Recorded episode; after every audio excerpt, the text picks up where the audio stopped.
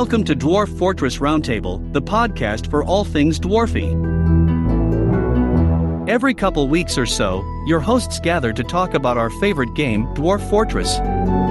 So let's join your hosts, Roland. Bands in Iceland from Berlin. Interesting, but I don't know too much about the others. Tony. It's a great record. I mean, you know, I'm not a 70s boomer rock guy, but... And Jonathan. I like to play keyboards more because it works better for my carpal tunnel and my... As they present insightful, irreverent, and often incorrect analysis. And always remember, losing is fun. All right. Well, what do you guys say? Should we talk about a video game? Yes. I even have an idea what kind of video game. I'm building a jet floor, and I'm thinking about doing more flooring installations in my fortress just for the hell of it. Got like lots of extra colorful stone. Can you now build on top of floors? Yes, you can. You can build on floors. You can even build new floors on old floors. That was really annoying that whenever you created a floor, you couldn't put like a workshop on top. I don't know if you can build walls on it. I don't think you can. Yes, you can. Let's find out. Yes. Okay. Build constructions wall. It's pretty cool. You can even do doors and everything now. So because I have a surplus of wood, I decked out every single dwarven room in nice wood paneling. So there's like a wooden floor in the room, and then I put the furniture in. And I mixed up the woods, so every single room is one block of wood, so they're not mixed within the room, but the next room might have a different kind of wood, so it's like all differently colored. It's pretty nice. Interesting. Yeah, I confirm you can build a wall on top of a floor because I just put a sandstone wall on top of the jet floor that I just built. Yep. Okay. And the dwarves are looking at me like I'm really weird because I just had them build a beautiful jet floor and now I'm putting a sandstone wall on top of it. Oh, yeah. So I wonder what happens now if I deconstruct that wall, if it deconstructs the floor as well. Yep. Let's find out. The floor is gone, and so is the building material. We are removing that wall. This has got to be riveting audio listening for our... Well, I'll tell you what, guys. I've run into a real game breaker of a bug. Uh-oh. I had a fantastic 300-something dwarf, elf, human, weird creatures fortress that was running, and it was starting to really slug along. And I had, I don't know, probably 30% of the population had been injured in one way or another over the 11 years that it had been running. So I was like, I can't get rid of these guys. What should I do? Because I would inevitably keep putting them in squads or doing, assigning them to stuff and then realize that they're injured. So I wanted to go look at the Legends mode. And so I retired the fortress, which I've done on many occasions, go off and do something else and then come back to it. So this one, great. And that can sometimes unstick your, if you've got a lot of dwarves that are injured, sometimes they'll just quietly find their own way out. Anyway. So I've done that with this fort. And when I came back to it, a lot of my nobles in important roles are traveling because they were part of squads or I don't know what they're doing. It just basically says my manager, for example, is traveling. He cannot be removed from the squad. He can't be reassigned. It's game over.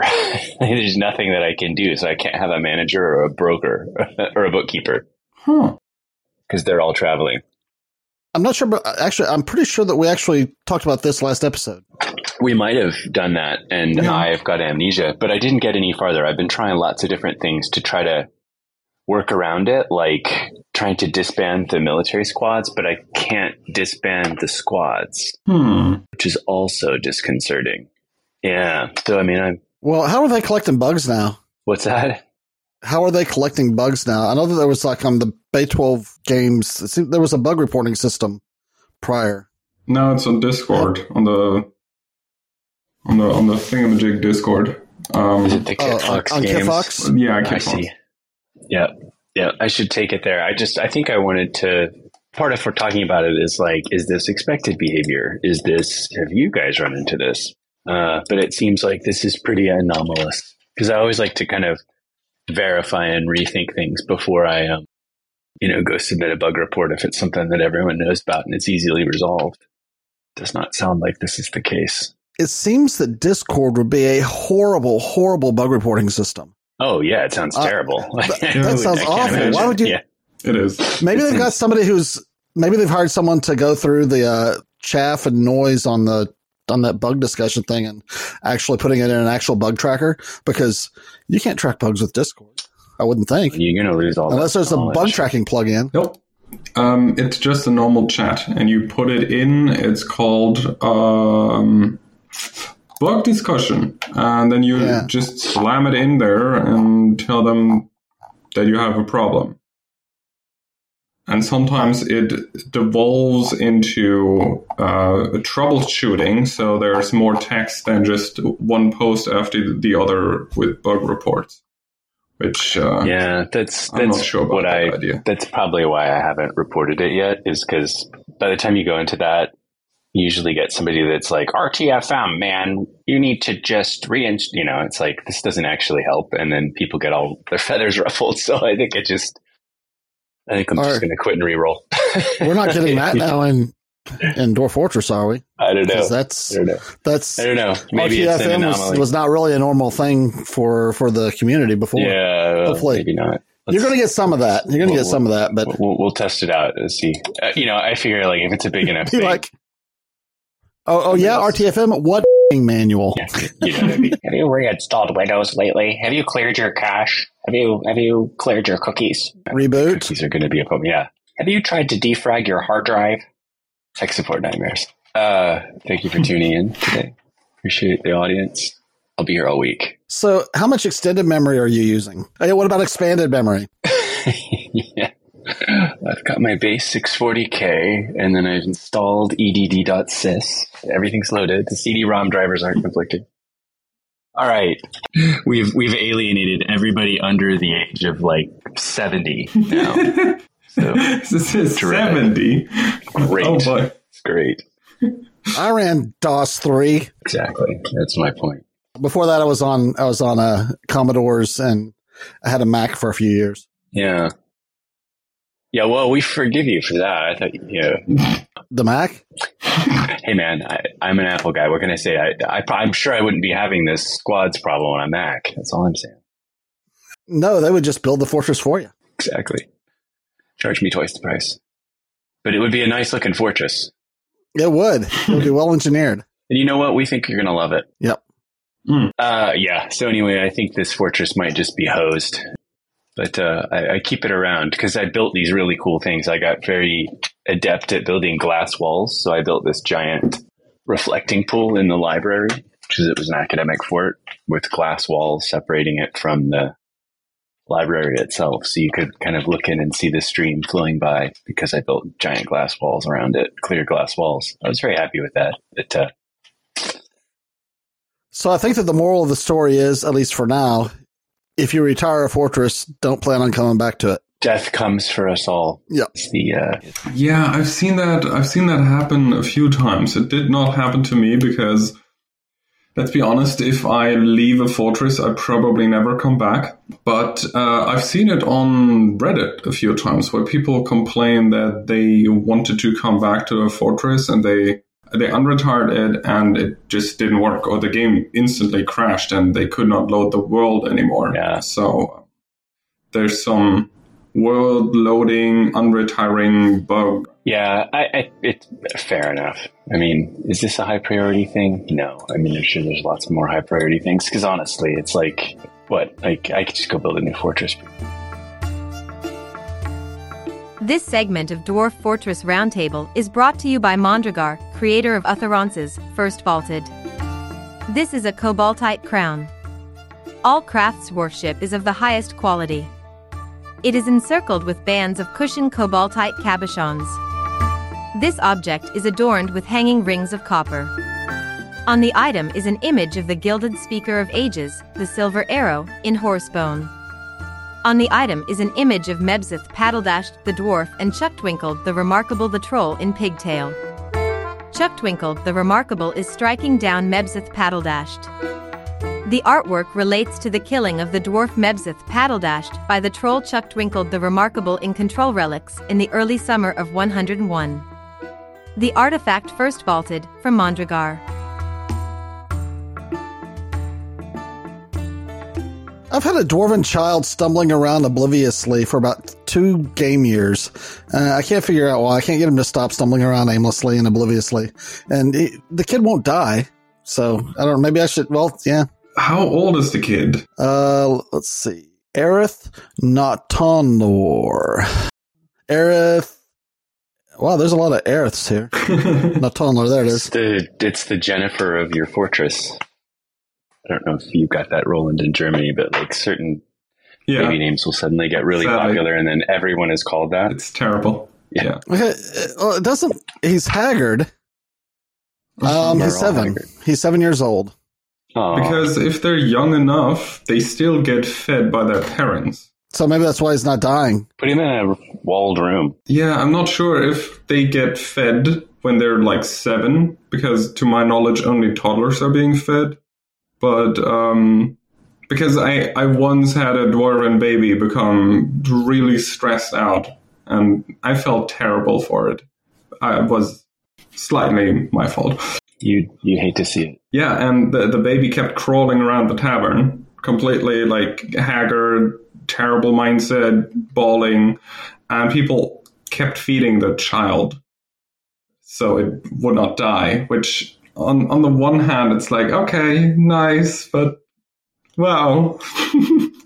It's interesting. According to the memories, the kid's fine. It just keeps giving me an alert that he's wandering around obliviously. It's like this. It's it's early spring of 105, so the winter of 104 just ended. Winter 104, delighted remembering watching a performance, exasperated dwelling upon getting into an argument. Autumn, content remembering a soapy bath. Blissful, remembering sleeping in a good bedroom. Yeah, everything sounds just fine. But what are his recent thoughts? Because I'm not sure if they even make new memories when they're like stumbling around obliviously. Okay, the most recent thoughts are admiration after watching a performance, delighted remembering watching a performance, didn't feel anything after watching a buckrabbit die, didn't feel anything after seeing Rimtarg Lay's dwarven's dead body. Didn't feel anything after seeing Tobal Crowdazer's dead body. Didn't feel anything after seeing a goblin's dead body. I think I'm seeing a pattern here. Yeah. Didn't feel anything after seeing a dog's dead body. Oh boy! Yeah. Where does he go? And why are there so many dead bodies around? That's a good question. A lot of them are goblins. We just fought off a siege, so maybe he was traumatized by the siege. Hmm. I don't know why. Maybe he was outside when the siege happened and I didn't notice it. And since I don't have civilian alerts, I wasn't able to automatically draw everybody in.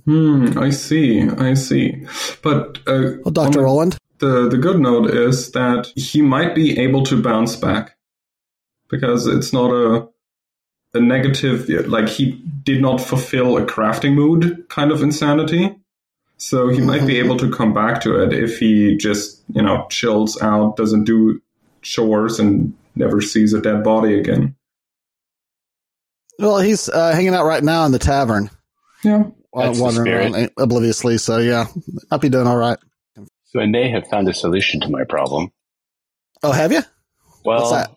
I can. If anyone has this, it sounds like, and I'm just about to test it out completely, but if you can't dismiss your squads, it looks like you can replace the traveling members with other dwarves in your fortress if you have enough.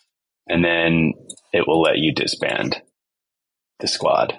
And then I think I should be able to free up my position. So I'm very excited to see if this works.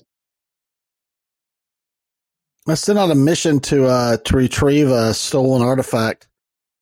I sent it out about 3 seasons ago, and they're still gone. Oh, bad news then. Yeah, they're not coming back. Bad news indeed. Yeah, they might not be coming back. But will it kill the squad? No, they're gone forever. Will it just be forever gone? Yeah. Sometimes it can be because check each member of that squad to make sure that everybody left.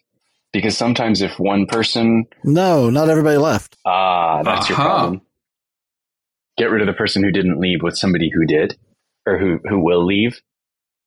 Okay. Is what I found. They will hang outside of your map and not actually go anywhere. Yeah. Yeah, I don't know where they go, but as long as if everyone doesn't leave, like this is what I kept running into at this fort that I retired was I had enough I had like 40 dwarves who were injured and wouldn't leave. So I would inevitably keep assigning them to squads and then send the squads out. And then the squads would go missing forever because those dwarves wouldn't, I mean, because one guy wouldn't leave, the whole squad just kind of gets stuck in limbo. So you have to make sure everybody goes. Yeah, I think that also applies to war animals. If you have assigned an animal, a war animal, and it's in a pasture and it can't leave, then there's a high chance that they just leave your map and stay like right outside of the map waiting for the rest of them, including the animal, and then they never actually go on the mission. Cool. Okay, so one of those two people who wouldn't leave before that I replaced with bards, human bards, which my entertainment squads are really becoming a problem. They're using up all the resources. They're not doing crap for the fortress. They may be making a couple people happy, but a whole bunch of freaking users. It's like half my population. I've got 234 people, 35 now in my, oh, great. I've got more migrants. I need more migrants, 237. Crow. Oh, no. My frame rate is starting to take some hits here. So that, which brings up a question that I wanted to ask you. Is there a downside to refusing to deny people who want to come in and entertain? Is there a downside to saying, no, deny, go away, I don't want you? I mean, you make them sad. Well, I don't care if I make the bard sad. But it's not part of my fortress. There is no downside. If your bard comes to you and is like, hey, I want to sing and like play the violin really badly, and you say no, then he's like, he gets grumpy, he cries, and leaves your fortress.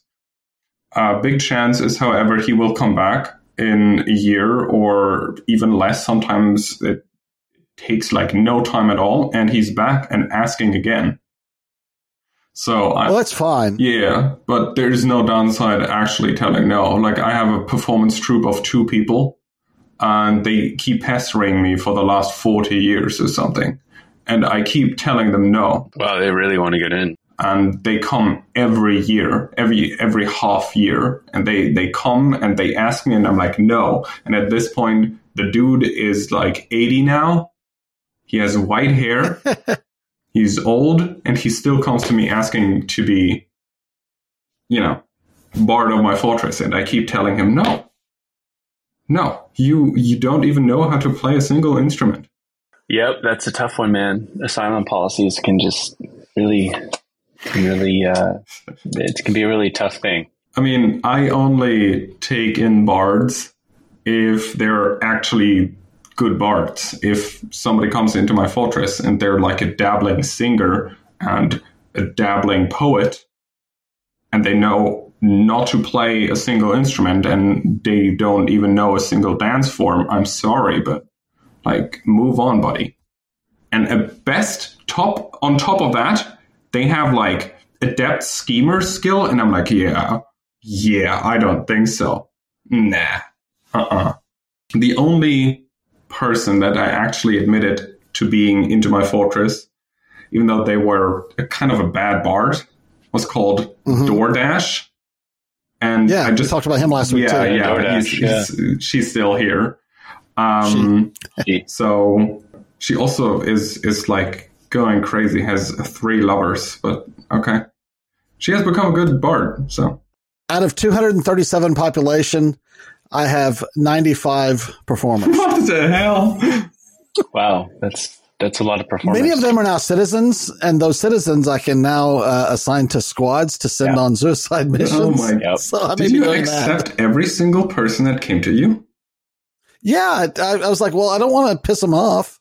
And are there downsides? See, I was thinking maybe there are downsides to saying no. I don't want your services as a performer. Like, politically, or do you think he's just gonna go up to somebody and punch them? Game wise, I don't know. It's a kind of a complex game. So that's true. But they do cry. I don't care. If they're not part of my fortress and they're going to leave, I'm fine with them crying. Go somewhere else to cry. Go. There's a goblin fortress or a goblin pit just over the hill there. Go there and sing to them. I tell you what, I accept a lot of people too. In my in my Scholar Fort, I accepted everybody who wanted to come study. So basically all that are left, everyone else seems to have left except for the scholars. So nothing's getting done. I can't have a manager. So this thing's going to fall apart pretty soon. But I've got a geographer, an astronomer, a philosopher. I've got a sage. I've got lots of doctors.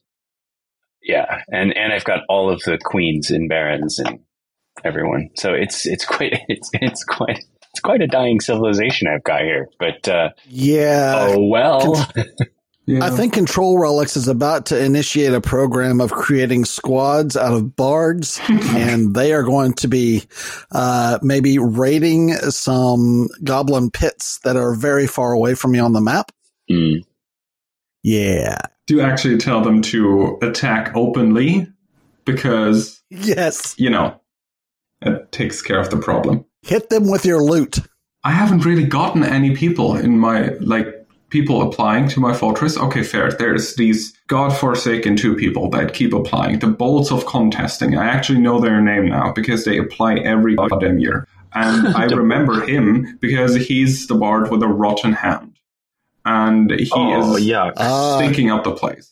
Stinky hand. Yeah, stinky hand. Yeah, chucking into the pits. Get out of here. Get out. Yeah. Get rid of that guy. A fellow bard is like a woman. She's actually okay. But I don't want Stinky Hand in the fortress. But other than that, I don't get any people applying anymore. I managed to send a few missions to get tributes from the humans because we had no contact. And I sent a messenger and it was like, yo, get me some tributes. And now I have 4... traders coming each year, not traders, but people that come to me and just put stuff into my trading depot and then leave. And it's mostly garbage. One day they brought me one clay, just one clay. There's nothing else. And he was really slowly walking up to my trading depot, slamming down this chunk of clay and then just leaving. That didn't do it? That didn't melt your heart and want you to let Sticky Hand in? No, but what actually did melt my heart was the year when they brought me diamonds. Oh. Cut diamonds. And the diamond is worth a lot. And they brought me a handful of gems.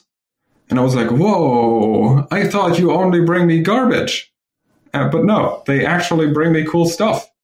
It's just, RNG. So that's pretty nice. But yeah. Okay, so that worked for my squad. They came back after I assigned them people to that could actually leave. So they're back. But how do I get a record of their mission? You have to go into world map. And in the world map is a button called reports. Thank you. Yep. The reports will also tell you what somebody offered you as a tribute, because often my dwarfs picked it away before I had the chance to actually find out. And there it tells you, Spolt's report, what you get from raising a side or whatever. Yeah, that's cool. It's cool. There's nothing to tell. It just says on reports, I see my mission report. Recover the distinction of wines. I click it. It's my text is truncated. It might take a while to load. It's unveiling itself while you look at it, or it should be. Interesting. Dwarf Fortress Roundtable is made possible in part by a grant from Uris J. Jennings, creator of Nasish Kanzu Duzshek, Blood Convert the Smeared Tip. This is a cobaltite bracelet. All craftsmanship is of the highest quality. It is encrusted with round diorite cabochons, decorated with horse bone and donkey bone and encircled with bands of alpaca bone. This object menaces with spikes of cobaltite, diorite, iron, and shell opal. On the item is an image of 2 abaca trees in iron. On the item is an image of elephant head amaranths in iron. Blood Convert the Smeared Tip. From Uris J. Jennings, found only in Control Relics. But talking about bug reports, I had something put into the topics channel but I think I found the solution by myself just today.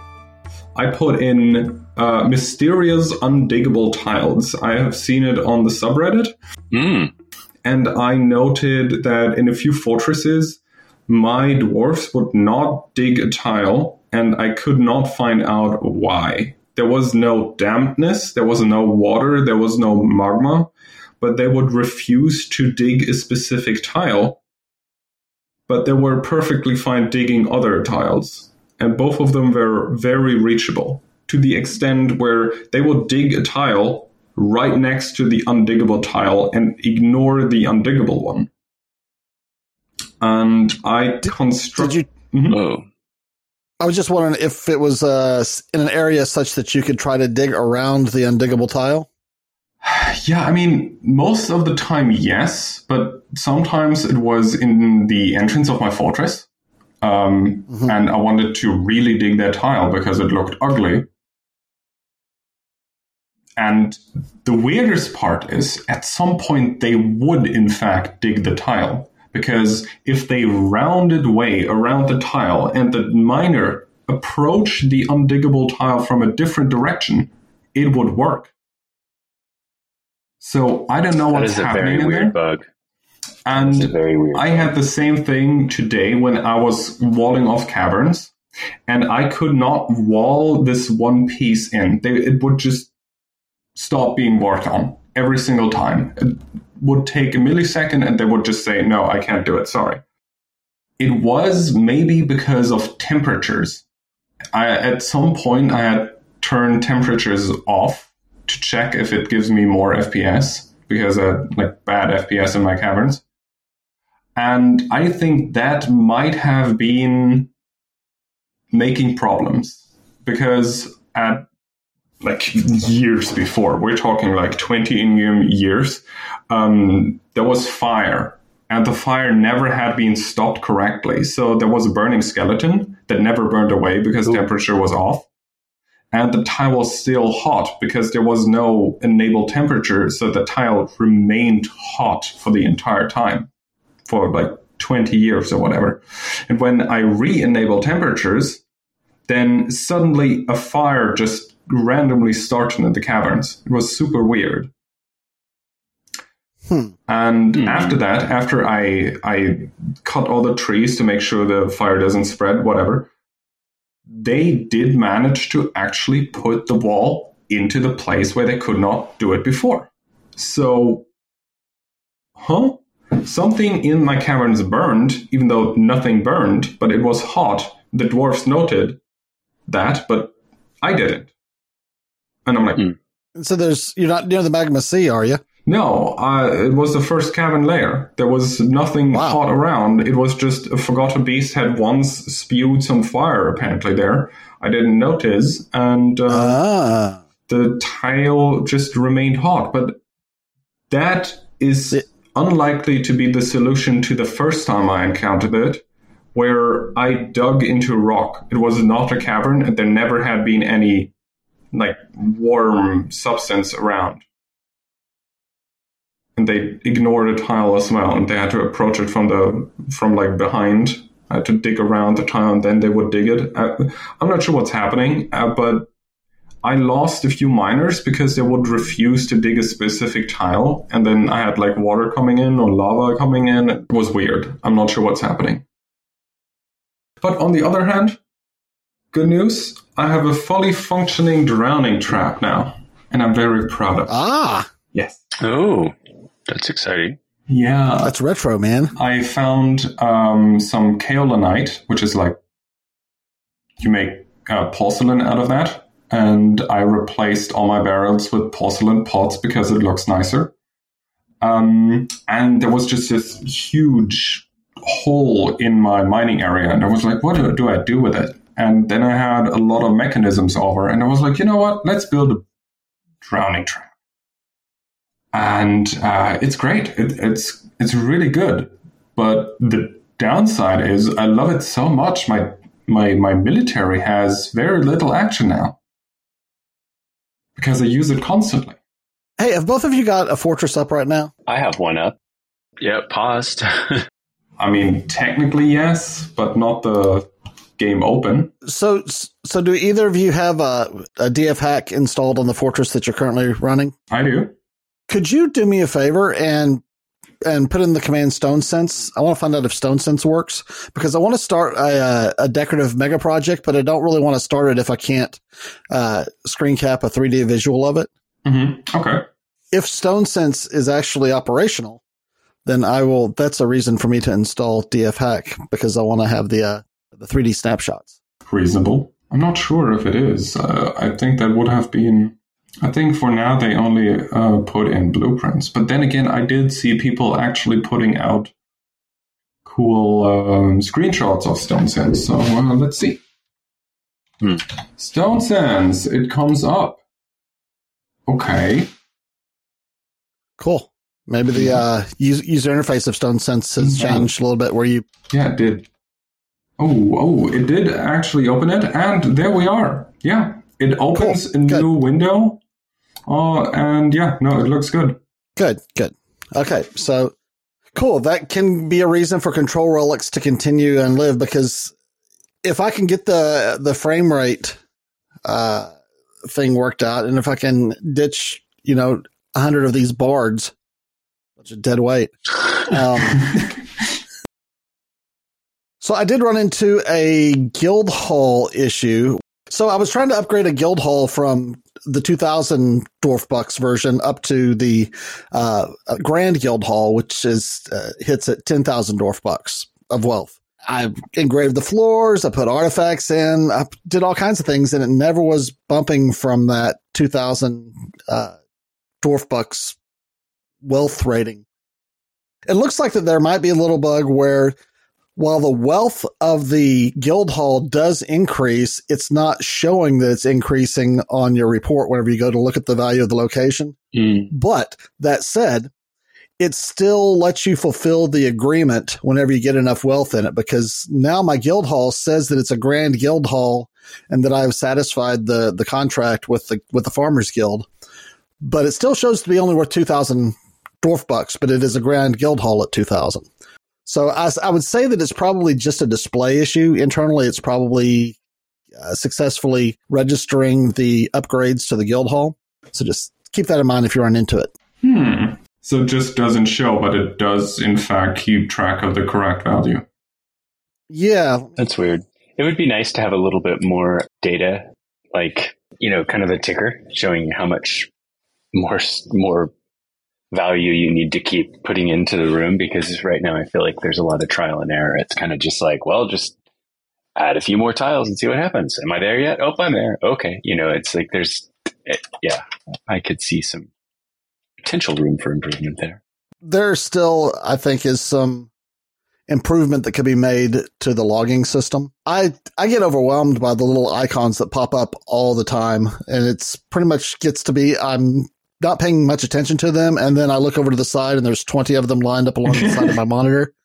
And I'm not going to sit there and run through every one of them and read them. So I'm basically clearing them. What I think is kind of annoying about these boblets, at some point they will be empty and you hover over them and it's like the marker for somebody that is trying to craft an artifact and it's empty. Why not remove the empty bubble? That will happen. Yeah, it will. Just like, for example, if you have a pedestal and, the kind of obvious first thing is you want to put an artifact on the pedestal. But now you have to remember what kind of object that artifact actually is. And even if you go into amulets and you have 7 amulets that are artifacts, it doesn't show which one is already on a pedestal. And you're like, oh, okay. So, that's not a new problem. Tracking is definitely challenging. What is a new problem is that they no longer have an artifacts tab category on that. Yeah. But the idea of which ones are on pedestals and which ones aren't, that is a problem as old as the artifacts, I think. It's a mystery. Yeah, it is. That would be fun if it were different. For sure. This segment of Dwarf Fortress Roundtable is brought to you by Brandon Wright, creator of Nick at Mattel, the action of dances. This is a diorite ring. All craftsmanship is of the highest quality. It is encrusted with oval diorite cabochons, decorated with cedar and pigtail and encircled with bands of single-cut indigo tourmalines and pigtail. This object is adorned with hanging rings of diorite. On the item is an image of Anger Cloistermoisen, the human in milk quartz. Anger Cloistermoisen is traveling. The artwork relates to the visit of the human Anger Cloistermoisen to Control Relics in the late spring of 102.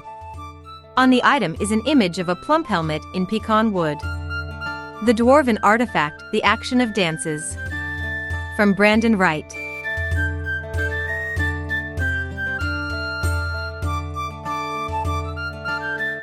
Well, I got totally sucked into something else over the past week. So when I ran into that problem with my scholar fort, I have to say I was a little sad because it was such a giant fort and it was actually pretty cool. I ended up getting sad and then taken in by an ad on Steam for another city builder game. But there's an actual roguelite city builder that you can get right now, Windows game called Against the Storm, I think that's what it's called. That thing's really, really good. Obviously, some advertisements. Okay, I know. Forgive me, Father, for I have sinned.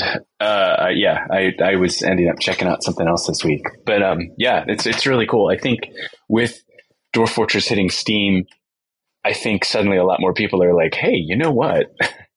Got some other cool games that people might like." And all these other new early access things are starting. It's kind of cool. He started a movement. That would be nice. A movement toward games with depth? Huh. Yeah. I mean, you know, there's a lot of micromanagery aspects to these kind of games. Oh, I love it. Give me my Excel sheets, please. Yes, that's why we play these games, because we like to micromanage. And if I can't micromanage every aspect of these little creatures' lives, I should go play Apex Legends or something. Yeah, I can micromanage myself, so I have to do it to like 70, 75 stupid alcoholics. Yeah, that's the spirit. It's just like real life. I need to close Dwarf Fortress here. That's the reason I don't open Dwarf Fortress while we're recording, because I start playing and stuff. Yeah, I know. You're like, oh no, what am I doing? We're closing. Oh, I am very happy to say that not unusual for me, you know, but I am very happy that all my military currently has all the equipment tabs green, including arrows, and my marks dwarves are currently training, and I'm feeling like a proud father right now because these marks dwarves are training. Yes, they are. No, seriously. Yeah, by throwing constantly, a crossbow at the target. Let me go there. Hey, okay, of course. Did you do this in a Twitch stream? No, I haven't streamed for a while because I was sick. But they are training. Currently, they're sleeping. Hey, where are you? Wake up, you lazy bastards! Okay, this is obviously just because I'm trying to show it. But technically, they're all. Oh, they're discussing ethics and the state in my library. That's why they're not training. Okay, but technically, just trying to figure out where to throw their crossbows. You are a private. You are not required to think. You are required to follow orders. Get out of the library. I do like the idea of having like a warrior scholar fortress going on, but oh my god, it works terribly because if they're a scholar, they end up doing nothing. Oh, but now somebody's shooting. Haha. It's Vukar. It's Vukar himself.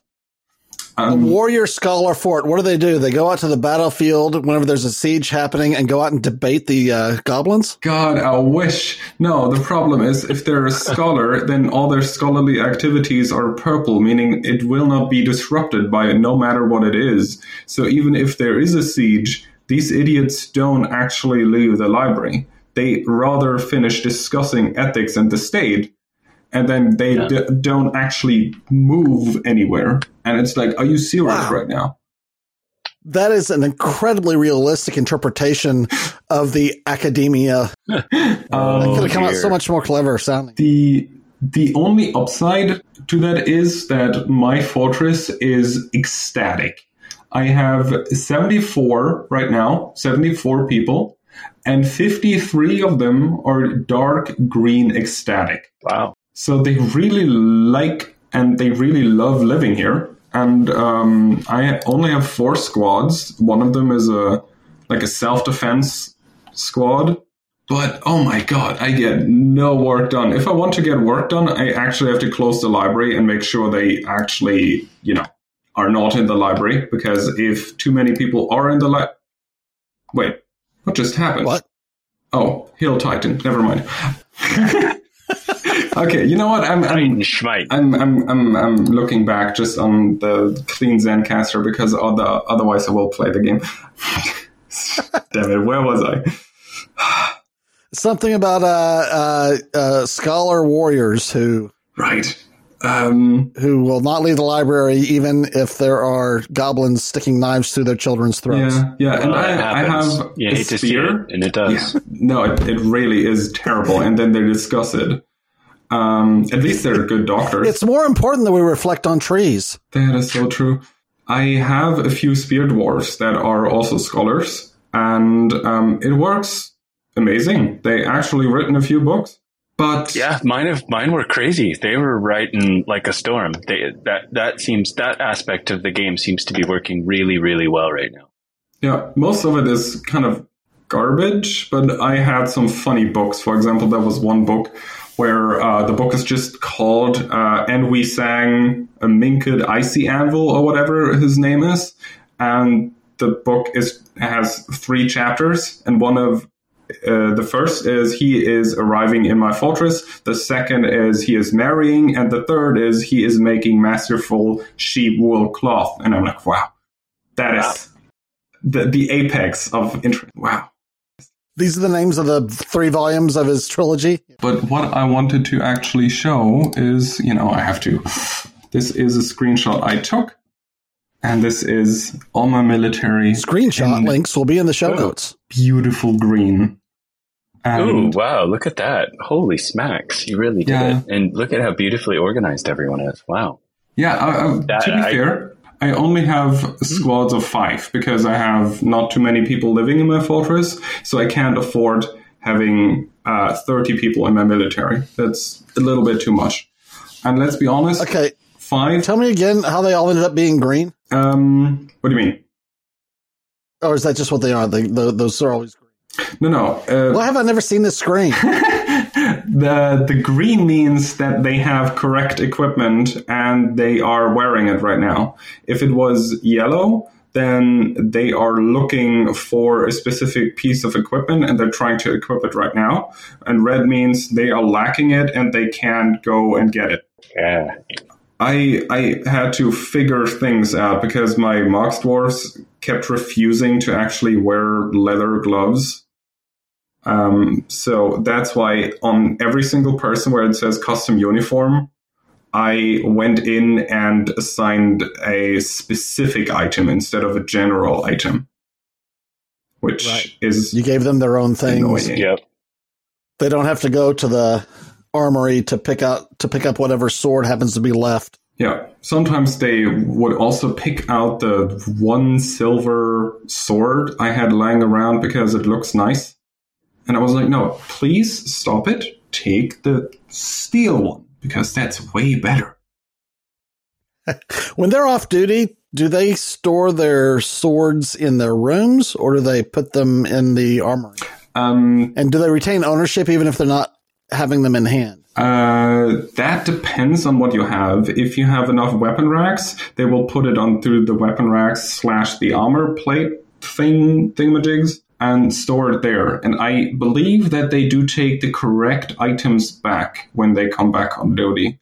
But because the clutter and the work that they have to do to just put off the armor, put it away, and then reclothe themselves in civilian clothing and walk around.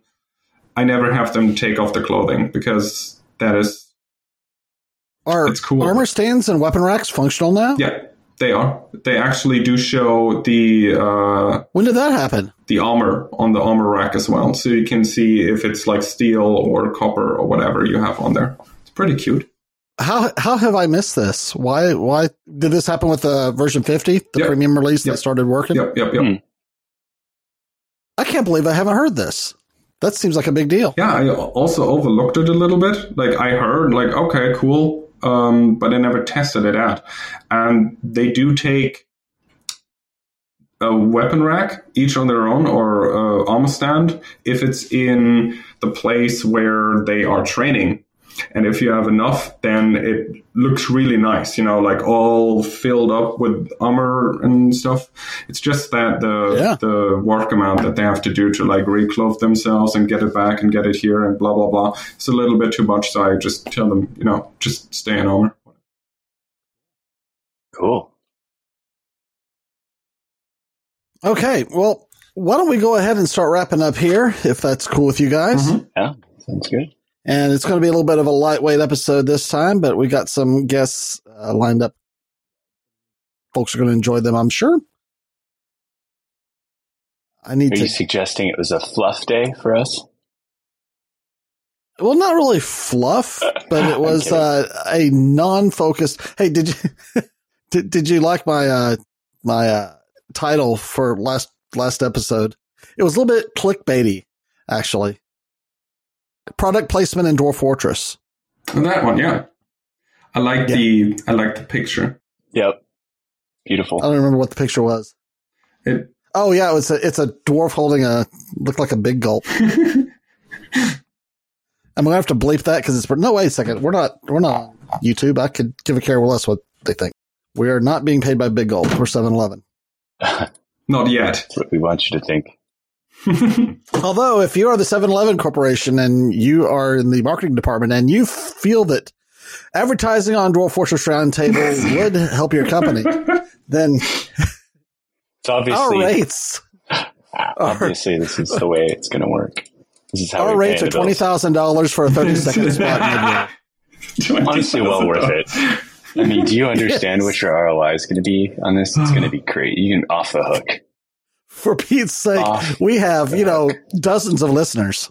Dozens. And I'm sure they all live within a block of a 7-Eleven, right? Somewhere in the mid-2s as far as digits go. Yes. I do remember that we have 2 South Korean listeners. Hey. Yeah. Annyeonghaseyo.